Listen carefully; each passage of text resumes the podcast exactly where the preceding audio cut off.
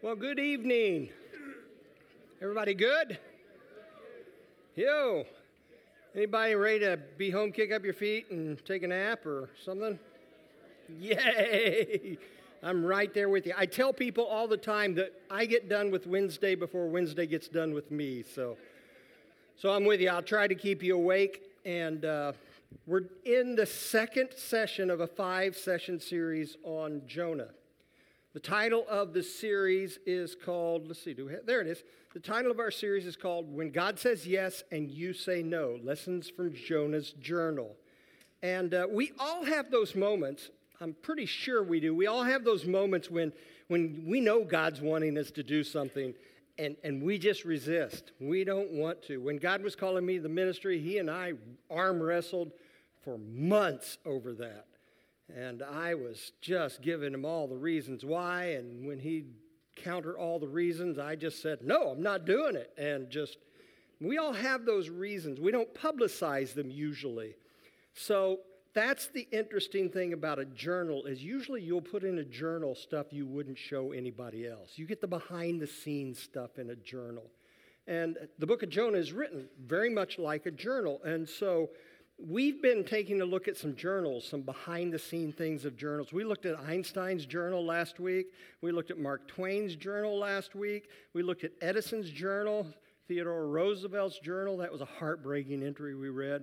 Marilyn Monroe, that was even heartbreaking also. So tonight I wanted to bring you a different journal entry. And the journal entry is from John Wilkes Booth. Okay, who can tell me who John Wilkes Booth was? He assassinated Lincoln. He was the person who shot President Abraham Lincoln. So there's a couple entries I'll share with you. I don't have the photograph of the, the journal like we had last week, but I'll give these. He, here's an entry he, he wrote about describing how he shot President Lincoln.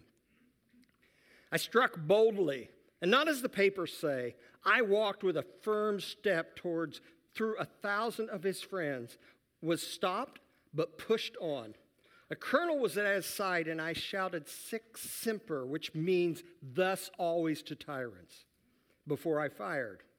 In jumping, broke my leg. I passed all, passed all of his pickets, rode 60 miles that night with the bones in my legs tearing the flesh with every jump. Thus always to tyrants. And then there's another entry about whether he really regretted killing Lincoln or not. Says this I can never repent it, though we hated to kill. Our country owed all her troubles to him, and God simply made me the instrument of his, of his punishment. Supposed to be of his punishment. The country is not what it was. This forced union is not what I have loved. I care not what becomes of me. I have no desire to live, to outlive my country, meaning the Confederate States of America. You know what's chilling about that last entry? I hear a lot of that same rhetoric on the news channels. I mean, I hear a lot of that same rhetoric. Uh, our country owes all of her troubles to him. You know, we're always looking for somebody to blame. I don't care what president you put in, whatever's going wrong is going to be his fault. We hear that. That's nothing new to our time. Uh, the country's not what it was. This forced union is not what I have loved. That rhetoric just, it, when I read this journal entry, kind of spooked me because it felt like I was listening to CNN or Fox. So that's a very interesting look into John Wilkes Booth I, that portion about uh, the bones in his leg tearing his flesh as he rode. So it's a very frightening thing that those entries sound very much like the mindsets we hear now. Well, in the book of, the, in the book of Jonah, I said what I told you, it reads a lot like a journal. It's a third person journal, but a lot of scripture is written in third person. Moses wrote the Pentateuch in third person. And so it reads like a journal, and in a sense, that's really what it is. It's a personal journal written in the third person. So last week, we started examining Jonah's journal. We just took sections of that passage, and we didn't get past chapter 1, verse 3. That's as far as we got, okay? So we are going to have to speed up somewhere, but it probably won't be this evening either. And the way we've been examining it is this we look at a fictitious journal entry. We look at what a journal entry from Jonah might have sounded like. And then we compare it to the text. And then we take that text apart and look at it.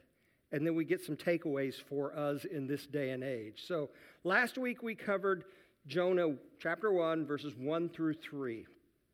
And we discussed things like this. We talked about Jonah.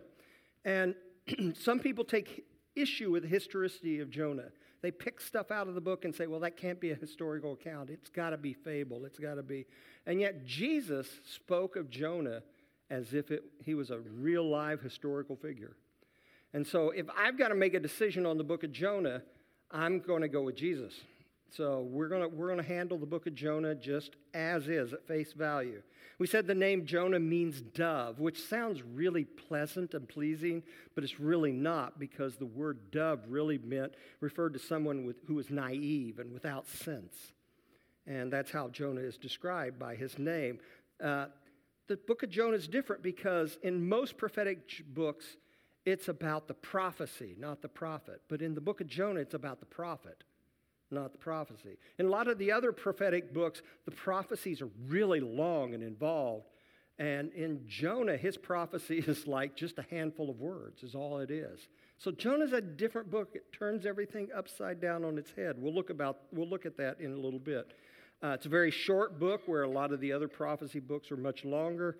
Uh, he was the only prophet to run from God which is very interesting. Jonah was sent to warn Israel's enemies of God's approaching judgment. And usually a prophet talked to Israel about God's approaching judgment, not his enemies. Usually the enemies were the judgment. So that's all flipped.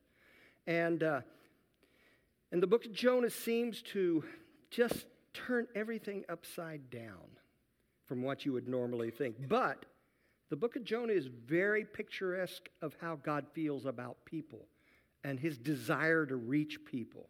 It's very evangelistic in its nature. Then we talked about Nineveh. We said Nineveh was about a month's journey from the capital Samaria, which was the capital of Israel. And uh, it's the second largest city, second only to Babylon. So it's a big place. The walls were, there was an outer wall and an inner wall. They were huge. It was fortified. It was a metropolis of its day. And it was wicked. It was extremely wicked. You'll hear more about that this evening. It housed the most brutal enemies of God's people ever. And uh, so, listen to this prophet, listen to this testimony. How many of you are familiar with John Vernon McGee? You know, some of you listen to him on the radio. He's passed, long since passed now. John Vernon McGee wrote a commentary on Jonah, and listen to this description of the Ninevites. This is the people that Jonah was supposed to come and prophesy to. Listen to this. Jonah hated the Ninevites, and he did not want them to be saved. And there was a basis for his hatred. Assyria was one of the most brutal nations of the ancient world. They were feared and dreaded by all the peoples of that day. They used very cruel methods of torture. They could and to, and could extract information from their captives very easily. One of the procedures was to take a man out into the sand of the desert and bury him up to his neck. Nothing but his head would stick out. And then they would put a thong through his tongue and leave him there to die as the hot, penetrating sun would beat down on his head. It was said that a man would go mad before he died. And when they moved down like a plague of locusts upon a town or a village, it was said that they, the village or the town was so feared and dreaded that on some occasions the entire town would commit suicide rather than fall into their hands. That's how brutal, how awful Nineveh was. And this is the place that God told little old Jonah to march into the middle of by himself, no army, no anything, and tell them that judgment was coming. So you can see why Jonah was hesitant, right? Not just hesitant, he just said, uh uh not me, I'm not doing that. Uh, but here's the thing Nineveh was primed for the message.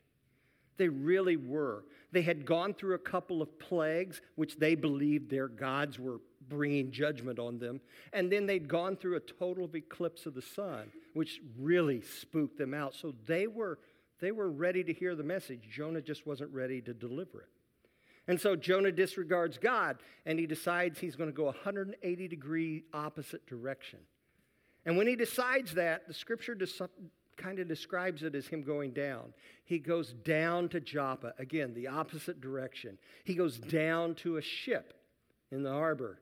And then when he's on the ship, he goes down to the bottom of the ship. And tonight, we're going to see he goes down to the bottom of a fish, which goes down to the bottom of the sea. It's just a downward trajectory. And so we finished up by giving you some takeaways. Some of the takeaways was God longs to reach everyone, even when we don't.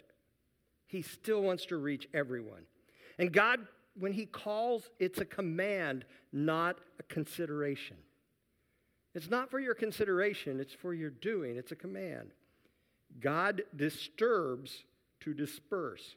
If God wants to move you, and especially if you're entrenched, He's going to disturb something. He's going to disrupt something. He's going to upend something to get you move.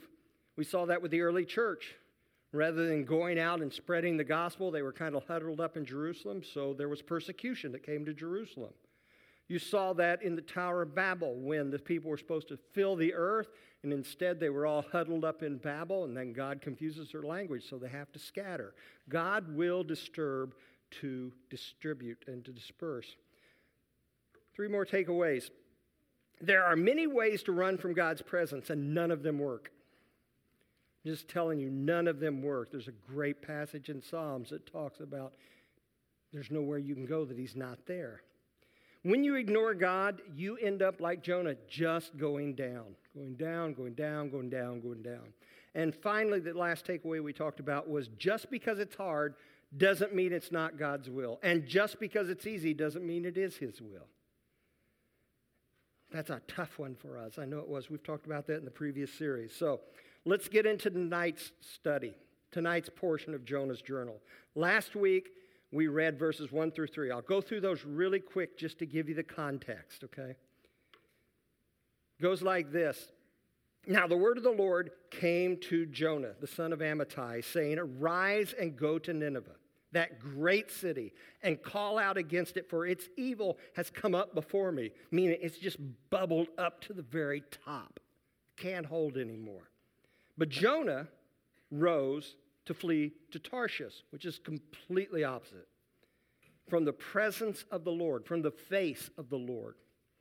And he went down to Joppa and found a ship going to Tarshish. So he paid the fare and went down into it to go with them to Tarshish, away, here it is again, from the presence of the Lord. God, Jonah doesn't even, it's not that Jonah doesn't want to do what he was told. He doesn't want to even be around God. He's that mad.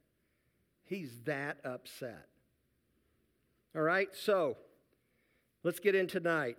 Here's what Jonah's journal might look like, his journal entry might look like. Things were going well, and I started to forget all about things until today. We're experiencing a very bad storm, and the crew looks scared. They're scrambling to secure the ship. I'm sure they know what they're doing, but to hear them pray is unnerving. So maybe I can just sleep through it. That's the fictitious entry of what Jonah might have written. Here's what the text tells us Jonah chapter 1, verses 4 and 5. But the Lord hurled, log that word in your brain, the Lord hurled a great wind upon the sea. And there was a mighty tempest on the sea, so that the ship threatened to break up. Then the mariners were afraid, and each cried out to his God. And they hurled the cargo that was in the ship into the sea to lighten it for them. But Jonah, hear the contrast, but Jonah had gone down into the inner part of the ship and had laid down and was fast asleep. Fast asleep. All right, let's tear apart this text just a little bit. We're just going to take some phrases out of it to give you a feel and a flavor of this, this text. First of all, the Lord. It says very clearly this was not just happenstance. The Lord did this. And it uses some very aggressive word. It doesn't say God brought a storm. It says the Lord hurled a storm upon them. Uh, so this was not coincidence. It was calculated. God is involved in his creation and can do with it whatever he pleases. And he hurled a storm at this ship. Look at this word here threatened. Threatened. The word here is kashab. Kashab. And it means to fabricate or to plot or contrive. So it's very, very specific word. This is another sign that God is intentionally, quote unquote, rocking their boat. He's doing it on purpose. There's a reason for this. And remember, Jonah's writing this after the fact. He's not writing this as it happens, he's writing this after it's all over with. And so when he looks back on what happened, he knows this was God. That's why he writes it that way.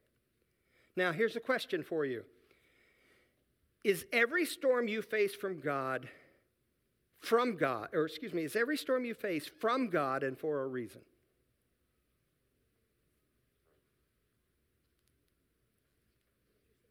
I'm going to wait you out. So if you want to go home, somebody's got to answer. No, not every storm. I guess I should have put this in instead of two parts. Is every storm from God and for a reason? You're saying no, not every storm is from God. Okay. Yes. I don't think every storm is from God, but God allows certain storms um, because He's in control of everything. Mhm. Some of it might be from our own doing or from someone else that wants to harm us, uh, like Satan, and He allows it. Okay. So you're saying not every storm comes from God, but He still will use it. Yeah. Okay. But then there are times when He does do things. Anybody want to weigh in?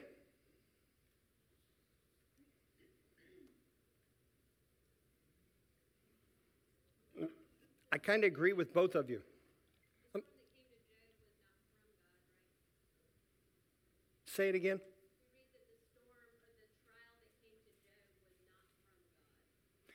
Good point. She's saying the, the, the storm, the struggle, the trial that came to Job was not from God. Scripture tells us very clearly that came from the enemy. But God allowed it. So sometimes it feels like a matter of semantics. Not every storm is from God. Sometimes it's of our own doing. We have caused it. Sometimes it's somebody else has done something, either directly or indirectly, that's affected us. Sometimes it's just because we live in a sinful world. The world's broken, and, and it just doesn't run white. Sometimes the best people on the planet get cancer because we live in a broken world. So, not every storm, some are, some storms are like this one for Jonah was directly from the Lord. But not everyone is. And yet, whether it is or isn't, isn't the point. The point is, what does God want to do with it? Because if He didn't want it to be there, He'd stopped it.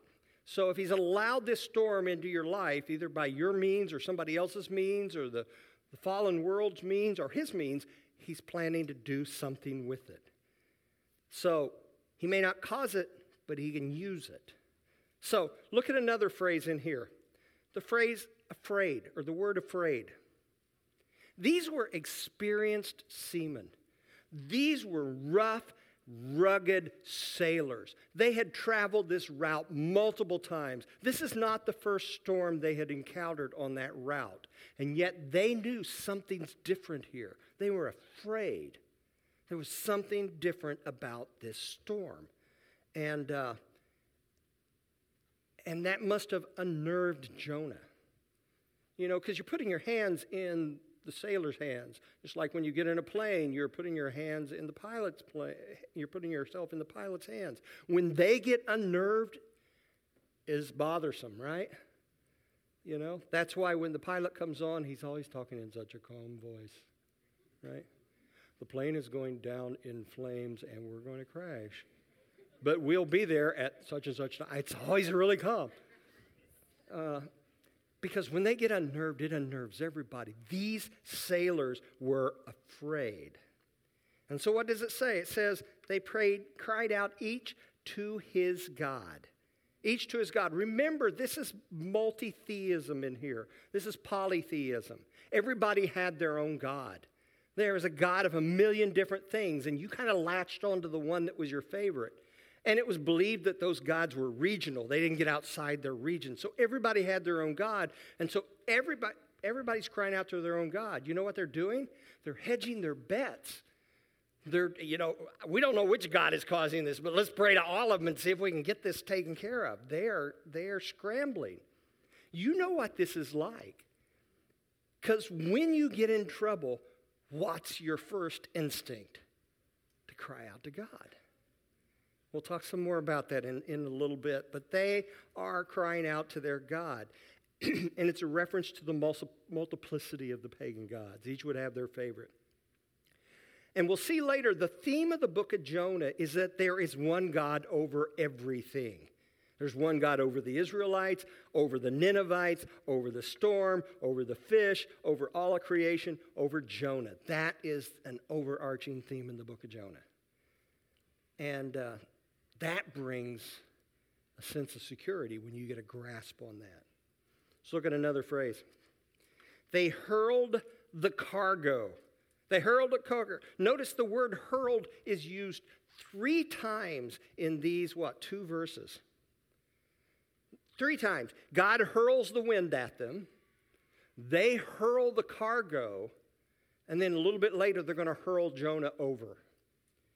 And they keep using that same word, that calculated word. Why would they hurl the cargo over?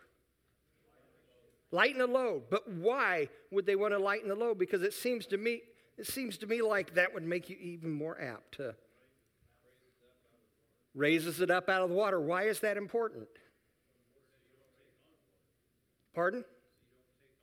So you don't take on water, and there's one more reason. If this storm is driving you towards the shore, the lower you are in the water, the quicker you're going to hit the rocks. And the quicker it destroys the ship. So they throw the cargo over to lighten the load, to raise it up. So if they're going to hit the rocks, they'll be closer to shore. Um,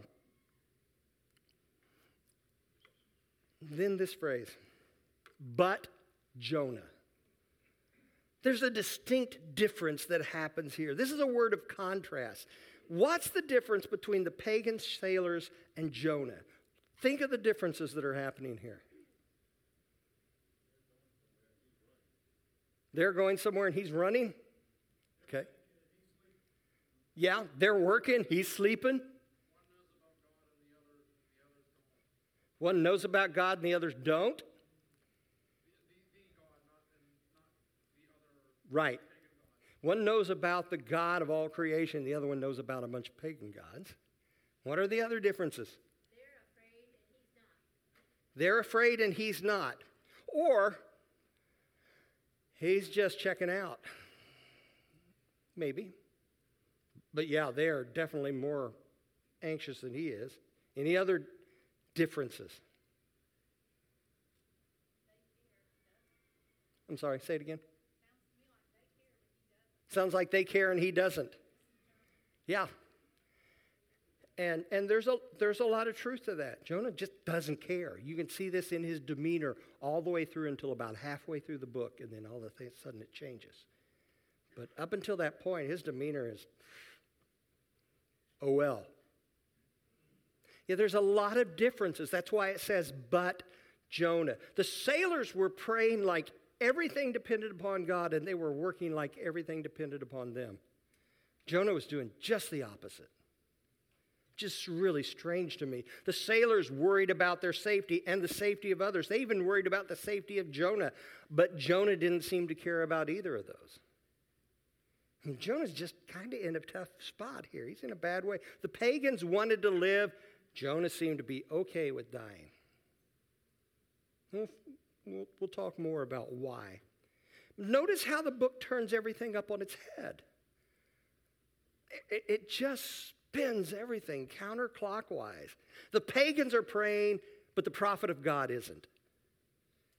The pagans are worried about the welfare of others, but the prophet of God isn't. The storm is sent to get the prophet's attention, not the sailors, not the pagans. And the pagans could see what was going on, but the prophet of God couldn't, or he wouldn't. This is what the book of Jonah does. It's playing with all of these odd, what's the juxtaposition? Is the word I'm looking for. I don't even know what that means, but it sounds right. Juxtaposition.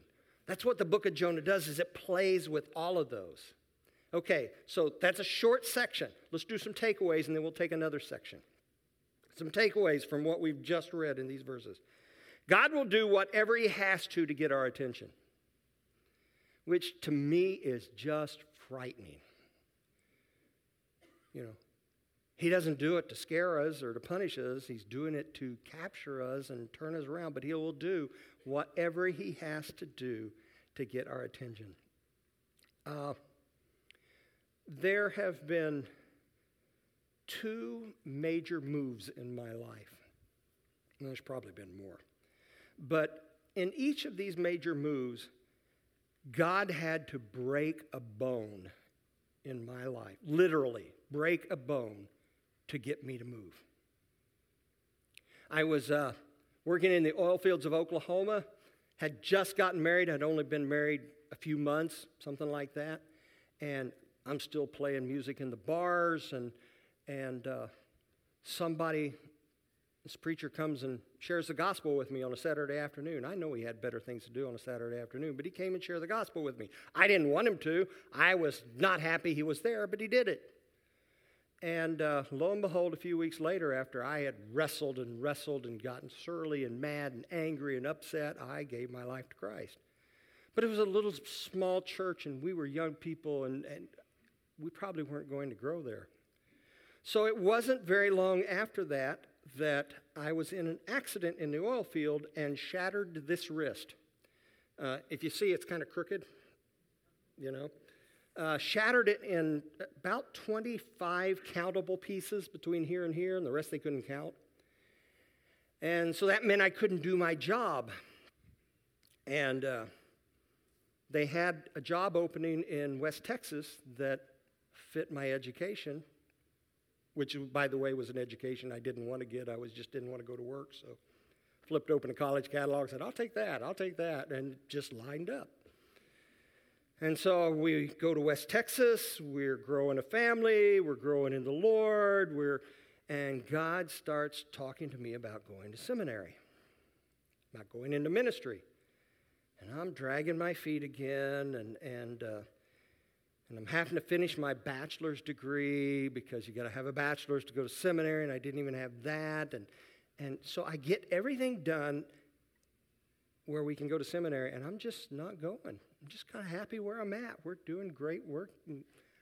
Family's growing. We have friends, and I like it there. And uh, I think I told you this story. My students asked me, as a student pastor, if I would go play basketball with them. And uh, my wife said, Remember, you are not a young man. And she was right because 20 minutes later, my students were carrying me back in the house. I'd fractured my ankle and uh, couldn't work for several months. And in that time, God says, Are you ready to go now? And I was. So God will do whatever He has to do. Hopefully, He doesn't have to break your bones. Like, I'm, I'm a little stubborn, evidently. He has to break bones with me. Hopefully, He doesn't have to do that with you, but He will do whatever He has to do to get your attention. Another takeaway God deliberately uses, pursues us, excuse me, deliberately pursues us even when we move away from Him. He deliberately chases us, He's persistent that way. Remember the parable of the lost sheep? Where there's shepherd that has a hundred sheep and one of those sheep wanders off and gets lost and the shepherd leaves the 99 and pursues the lost sheep god is persistent that way. He will pursue you even if you're moving away which is great news for us because when we're moving away we're not thinking about him and we just get deeper and deeper in stuff if he didn't pursue us and find us. Another takeaway our sin and rebellion affects others Our sin and rebellion affects others. One of the stupidest things I've ever said in my life was at, lo and behold, was when I was a teenager. Go figure. And uh, I remember telling my father about, we were having an argument about something, and uh, I remember telling him, you know what? As long as it doesn't affect anybody else, I should be able to do what I want. Because everything we do affects somebody else. We do not live in a vacuum. Our sin affects somebody else. You may think it's just yours and it's not bleeding over on, but it does. It just does. When we sin, it affects everyone. The sailors were facing this storm, the loss of cargo, the loss of their ship, possible death because of Jonah's sin. And so when you sin or do anything, it affects somebody else. And then one last takeaway. When your heart is hard, you can tune out almost anything. Notice I didn't say anything, but almost anything. When your heart gets hard, you just quit listening. Stuff just bounces off of you. And thank goodness, the only thing that can penetrate really is God. And we can still shut him out pretty well, but he'll just keep ramping up the heat to get our attention. So, Another, another couple of verses. Questions, comments before we go on to something else? Making sense? Oh, that was that was just a really raucous affirmation there. I'm going to have to try harder in this next section. So let's go another section. Okay, here's another fictitious journal entry. It's been several days since my last entry. And to be honest, I didn't know if I was even going to make another entry or not. I am currently on a beach trying to stay warm and wrap my head around everything. In my last entry, I was trying to sleep through a storm, and well, that didn't work. The captain woke me up angry and hysterical, and he told me to get up and make my peace with God because it looked like we were going to drown. I hadn't told him that I was running from God, but somehow these superstitious pagan sol- uh, sailors just seemed to know and started pressing me with questions. So I told them the whole story. Okay, that's kind of the fictitious entry that he might make. Here's the text it comes from. Hey, we're making progress. There's like four verses here. Yay. Jonah chapter 1, verses 6 through 10. So the captain came and said to him, what do you mean, you sleeper? He finds him in the bottom of the ship sleeping. What do you mean, you sleeper? Arise, call out to your God. Perhaps the God will, notice it's an interesting phrase, perhaps the God. Perhaps the God will give us, give a thought to us that we may not perish. And they said to one another, Come, let us cast lots, that we may know on whose account this evil has come upon us. So they cast lots, and it fell on Jonah. And then they said to him, Tell us on whose account this evil has come upon us. What is your occupation? And where do you come from? What's your country? And what are your people? What people of, of what people are you? And so, and he said to them, I am a Hebrew, and I fear the Lord, the God of heaven, who made the sea and the dry land. And then the men were exceedingly afraid. And they said to him, What is this you have done? And the men knew that he was fleeing from the presence of the Lord. That's that phrase again. But he, because he had told them. Okay. Things are heating up in the story. It's a great story. This is the way stories work. They start here and then they ramp up, and this is ramping up. So let's take apart this portion of the text look at the irony in this story. Pagans come to a prophet. Pagans have to wake him up. Pagans call the prophet to pray. That's all backwards. Tells you how far Jonah, how far gone Jonah was. So some of the phrases you're going to find, your God. Pray to your God. This is not a reference to the Almighty God. It's simply him urging him to pray to whatever gods the Hebrews had. You know, so if you're a Hebrew and you have a God, pray to your God. Remember, they're polytheistic. But they're going to find out here very shortly whose God he's praying to. And then it says they cast lots. They cast lots. Now, after waking Jonah up, after telling him to pray, then the sailors decide they're going to cast lots and try to determine whose fault it was. And casting lots was casting objects. We don't necessarily know what kind or what shape they'd be, but they would cast them like dice to try to determine the fault of a person or the blame of a person. It was, it was not just a pagan practice, it really wasn't. As weird as it may sound, the practice was used by God's people too. If, if you're taking notes and want to know, because I don't have these on the screen, uh, it was used in determining which goat would be sacrificed and which goat would be sent out as the scapegoat on the Day of Atonement. Those goats were determined by casting lots.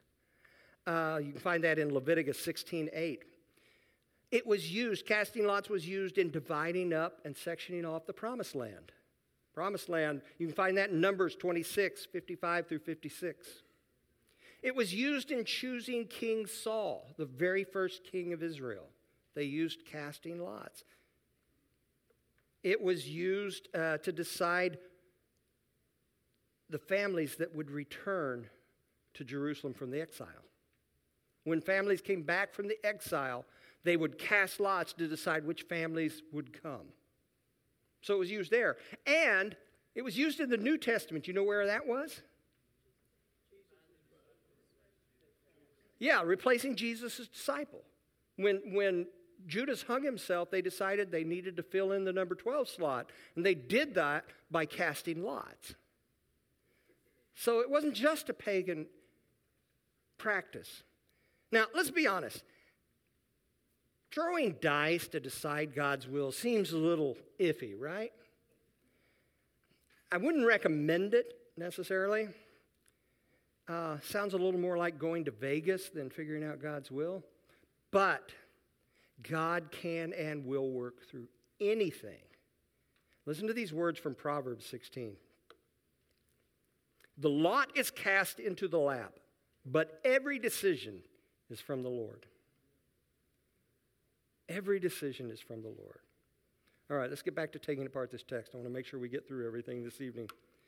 Another phrase in there you find when Jonah said, I am a Hebrew. I am a Hebrew. The first time this term was used was in Genesis. Back in Genesis, it was chapter, uh, let's see, let me find out. Chapter 14. Genesis 14, 13. And it's when Abraham went to rescue Lot. Lot had been kidnapped and his family had been kidnapped, and Abraham sets out to rescue them. That's the first time you see the use of that word, Hebrew. And it was a term that was always used to distinguish them as foreigners, as vagabonds. So it wasn't always used in their day and age as a, a pleasant term. It was kind of derogatory a lot of times. But Jonah identifies as a Hebrew. And then he says this I fear the Lord. Notice Jonah's words didn't match his actions. They didn't match up, but he said, I fear the Lord. His words are more about identifying with his God, not necessarily portraying his faith, which is really important for you and I to get that because you and I often identify as Christians, but we don't always act like it. So we're not that far from Jonah sometimes. When Jonah says, I fear the Lord, he was saying, this is the God I relate to. This is the God I call as my God. But didn't say that he was putting his faith in him all the time. And remember again, at that time, there were a multiplicity of pagan gods. And so Jonah's kind of staking out his claim, saying, This is my God. But he adds to it. He says, I fear the Lord, and then he defines him, the God of heaven, who made the sea and the dry land. He said, basically, I worship this God who owns everything. You have all of these segmented, compartmentalized gods, and I have one over everything, which frightened the sailors even more. So now in verse 10, the sailors know that the storm is because of Jonah. And that Jonah's God is doing this because he is fleeing from the presence or the face of the Lord. So now it's getting even hotter tension is ramping up even more. So let's do some takeaways and we'll grab another section. First takeaway to look at In moments of crisis, it is instinctive to turn to God. It is instinctive to turn to God. You can take the biggest atheist on the planet, and when it looks like they're going to die, when it looks like their car is going to roll off the edge of the cliff, almost invariably we cry out, Oh God. It's instinctive. Look at what it says in Ecclesiastes. Ecclesiastes 3:11. He has made everything beautiful in its time, and here's what I want you to hear. Also, he has put eternity into man's heart, yet so that he cannot find out what God has done from the beginning to the end. God has put eternity in the heart of every man. And that's why when calamity happens, when it looks like we're going to lose a life or a loved one, we cry out, Oh God. It's instinctual in moments of crisis. Another takeaway believers can become so complacent or disobedient that the lost will wind up doing what the believers do not. That's a tough phrase. That, I had to think about that for a little bit when I wrote it down because I thought, well, that doesn't look right. But it's true. Believers can become so complacent or disobedient that the lost will wind up doing what believers do not. Example caring for the poor. When the church doesn't, government has to. Another one sex ed in the schools. When the church drops our privilege to inform our kids, our students, about the godly view of sex and what it means and how we're supposed to live in it and enjoy it. When we stop doing that, somebody picks it up. Who picks it up? School system. Can you think of some other examples? Pardon? Say it really loud. Hollywood. Yeah, I suppose. The foster care system. How so? Believers are called to take care of orphans. Okay. Could be. Yes. Say it really loudly. Litigation. Yes. Yes, oftentimes litigation. I saw another hand. Yes. Marriage between a man and a woman. Education. See, there's a lot of ways that if we drop the ball, somebody else is going to pick it back up. Uh, Luke 1940. He answered, I tell you, if these were silent, the stones would cry out. Jesus is moving into Jerusalem, and his disciples are trying to tell him to calm the crowds because they're screaming, Hosanna and Messiah. And, and the disciples are saying, You know, you're going to start a riot, you're going to get us arrested. Calm them. And Jesus said, If they are silent, the stones will cry out. If we do not do what we're called to do, somebody else will step up. And, and sometimes, if it's not a godly individual who steps up, then everything goes south. So, another takeaway it's easy to say one thing about God and then live differently, but we will be found out. Jonah said, I fear the Lord God, but he didn't fear him enough to do what he was told to do. And, and the passage on that is Luke 6 46. Why do you call me Lord, Lord, and do not do what I tell you? We're all guilty of that. That stings every one of us. Or this passage, Luke 12, 3. Therefore, whatever you have said in the dark shall be heard in the light, and whatever you've whispered in private rooms shall be proclaimed from the housetop. It's easy to say one thing about God and do something differently, but you will be found out. One last takeaway, and then we'll try to do one last passage. God is completely sovereign over weather, over lots, over elements of creation, over those who know Him, over those who don't, over fish, over waves, on and on it goes. He is completely sovereign. Which goes back to using the word consequence is a bit of a stretch. All right? Questions, comments before we do this last section?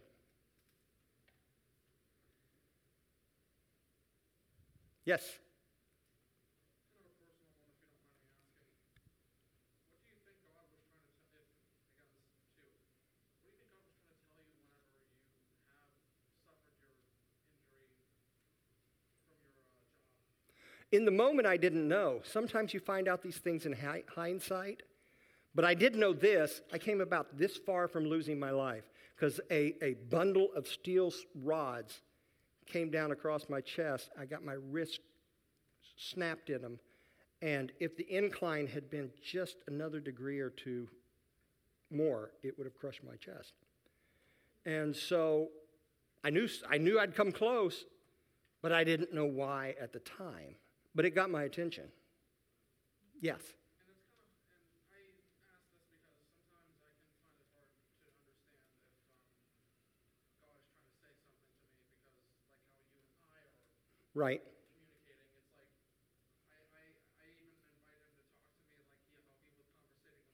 Mm-hmm. And it is frustrating because it'd be great if he could just sit down here and say, Let me tell you exactly how I want this to be. And that's not typically how it works. But here's what I have found when God wants you to know something, he will continue to add up the cards. You know, you'll get it from this point. You'll get it maybe from this section over here. Somebody will say something, you'll go, oh, that feels like. And, and, and the, the evidence just keeps mounting up. If you listen, if you're aware, if you're paying attention, if you're staying in the moment. When, when God was calling me to surrender to ministry, I just knew.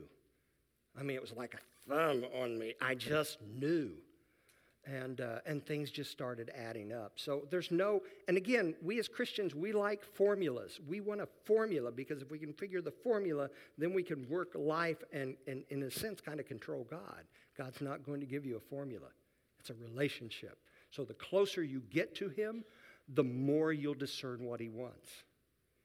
Be still and know that I'm God. Seek His face more than you seek answers, and you'll find the answers too. It's probably not exactly decisive like you would have liked, but that's the best I got for you. All right, we got let's get this last section. Let's do the journal entry. Sorry, I had to stop and find some food and some more wood for the fire. Anyway, getting back to the story. With everything that was happening, I felt that he was angry and was using this storm to get back at me for not doing what I was told. It just felt like it would be better for me and everyone else if I wasn't there. So I told them just to throw me, misspelled throw, throw me overboard. I guess I didn't have the nerve to do it myself.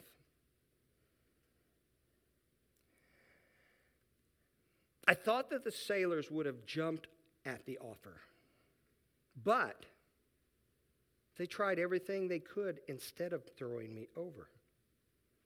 I guess they were scared of making him more angry. But eventually there was nothing left to do.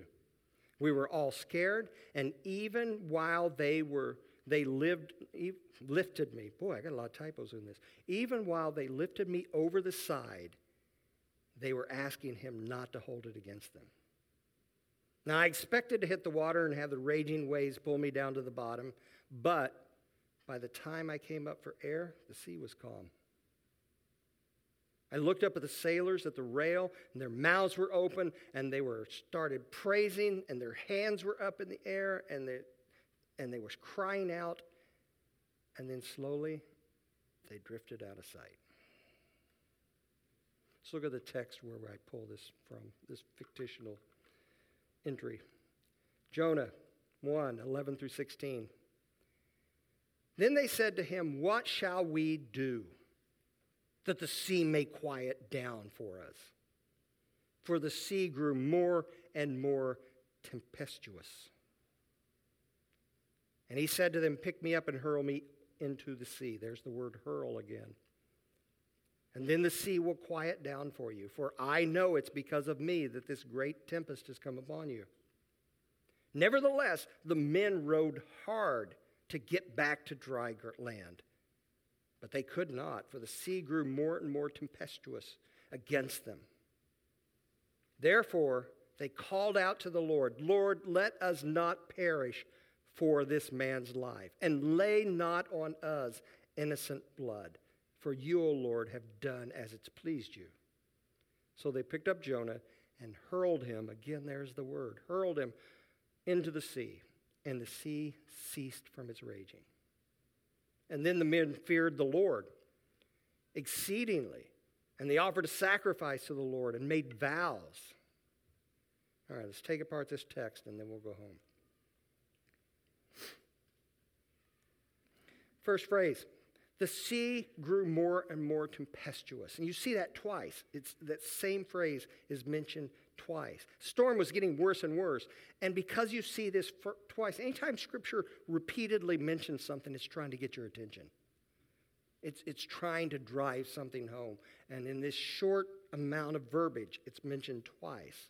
So things were getting worse and worse and worse and worse. And then he said, Pick me up and throw me into the sea. Notice he didn't do it himself. You know, it seems kind of uh, mealy to not do it yourself. If you know you're the reason, he says, You guys pick me up and throw me over. He couldn't do it himself. But this is not the only place you see this. Others of God's prophets and leaders have wanted to die, but they didn't want to do it themselves. Moses, Moses, if you look at Numbers 11, 14 through 15, Moses is basically saying, God, I didn't give birth to these people, these whining, complaining, difficult, stiff necked people. I didn't give birth to them. If you're going to saddle me with them, just kill me now. It's a paraphrase, but it's pretty close. Or Elijah. Elijah has this great victory on Mount Carmel. He calls fire down from the sky, kills 400 prophets of Baal. You would think he would be excited. But the queen says, You know what? By this time tomorrow, I'm going to have your head. And so he runs. He's depleted. He's tired. He runs. He winds up in a cave and he basically tells God, I'm the only person on the planet standing up for you. And so just kill me now. Again, wouldn't do it himself. Ask God to do it. So Jonah's request is, is not too far off. And then he says, hurl me, the same word. It's an intentional move. Be intentional about it. He says, I know. Jonah, knew exactly what was happening and how God was trying to get his attention, but he still would not repent. He would rather drown than march into Nineveh and see those people saved, basically. Now, look at the irony. The pagan soldiers are trying harder than Jonah is. They don't want to throw him overboard, they don't want to be guilty of his death. They're more worried about hurting them than Jonah was. And they're more submitted to not offending God than Jonah was. In other words, the pagans wound up worshiping God, sacrificing to God, making vows to God, but the prophet of God didn't. That's just whacked. That's just messed up. And it's real easy to read the book of Jonah and think, well, I would never get like that. We do this all the time. It's just smaller, less dramatic. But we do this all the time. One more word in the text, and then we'll do some takeaways and go home. Ceased. It says that the sea, they hurled him into the sea, and the sea ceased its raging. The word ceased means to stand respectfully before something or someone, to be motionless. When they threw Jonah in, the sea didn't just calm down a little bit, it went like glass. That'll get your attention. Seas don't just go to glass immediately, they slowly calm down. This sea went to glass. In other words, the sea became still and motionless the minute he went into the water. All right? So it seems like the story is settling down, but it's not yet. We'll get to that next week. Let's do some takeaways. Understanding means nothing without submission. Understanding means nothing about without submission. Un- Jonah understood exactly what was happening, but he still wouldn't submit. 1 Samuel 15, 22. When they were when, when Samuel comes to Saul, Saul's been told, Look, I don't want you to do anything until I get here. Don't do anything. But Saul goes ahead and sacrifices to God because he's scared of the enemy. He knows the enemy's going to get him. And he can't wait on Samuel to come back, so he sacrifices and disobeys Samuel. And listen to what Samuel said. Samuel said, Has the Lord as great a delight in burnt offerings and sacrifices as in obeying the voice of the Lord? Behold, to obey is better than sacrifice, and to listen than the fat of rams. Understanding means nothing without submission. How many of you have seen the Jesus Revolution movie? Any of you? Okay. Out of that season came an, a, an artist, a piano player, a singer by the name of Keith Green. I challenge you to go listen to his song, To Obey is Better Than Sacrifice. Comes straight from this text. It's piercing. Anyway, we don't have time for that now. Let's move on. At times, it seems easier to settle for less than to repent and obey God, but it is not easier. It seems easier, but it will not be easier. Some of us believe that doing what God wants us to do could be just too hard and it's easier just to ignore it. But you'll walk around with guilt, you'll walk around with conviction, you won't be able to get away from it, and you're left out of all sorts of power and you're left adrift. So it's not easier. If we refuse to worship God and give him the praise and honor he deserves, he will raise up others to do so. He will raise up others to do so, just as he did with the sailors. Just as Jesus said, if you don't if you silence these people, the rocks will cry out. Other people will. You ever come to church in really kind of a bad state of mind, a bad spiritual place, and everybody around you looks like, man, they're praising God, and part of you is envious and part of you is just mad about it? That's what we're talking about here. All right, one more takeaway. The more you rebel against God, the further down you go. And the further down you go, the more God turns up the heat. And again, He is not doing this to punish. Why do you go further down when you rebel against God? Well, because you're on the wrong path. You can't keep, write this down, you can't get to the right place by going the wrong way. You cannot get to the right place by going the wrong way, and that's why you go down. But why does he keep turning up the heat? Because he desperately wants to reach you, not punish you, but reach you. Listen to Hebrews 12, 5 and 6. And have you forgotten the exhortation that addresses you as sons? My son, do not regard lightly the discipline of the Lord, nor be weary when reproved by him. For the Lord disciplines the ones not he hates, the ones he loves, and chastises every son and daughter whom he receives. So, the more you rebel, the more you go down, the more you go down, the more he turns up the heat. All right. That's all we're going to do tonight. Questions, comments, conjectures, arguments, whatever. Yes. Oh, hold on just a minute. Let me get him. Yes. Okay.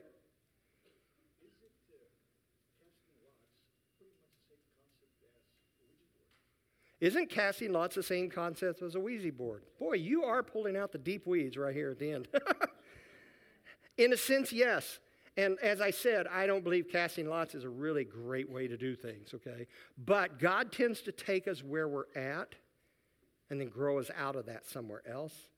And I think this is where the soldiers were at. This is where the sailors were at. That's, that's all they knew to do. And, uh, and it's interesting when you start talking about the disciples using that to pick the 12th disciple. So, yeah, I don't have a good answer, but yeah, they feel a little bit the same, don't they? Hold on just a minute. Back in the back.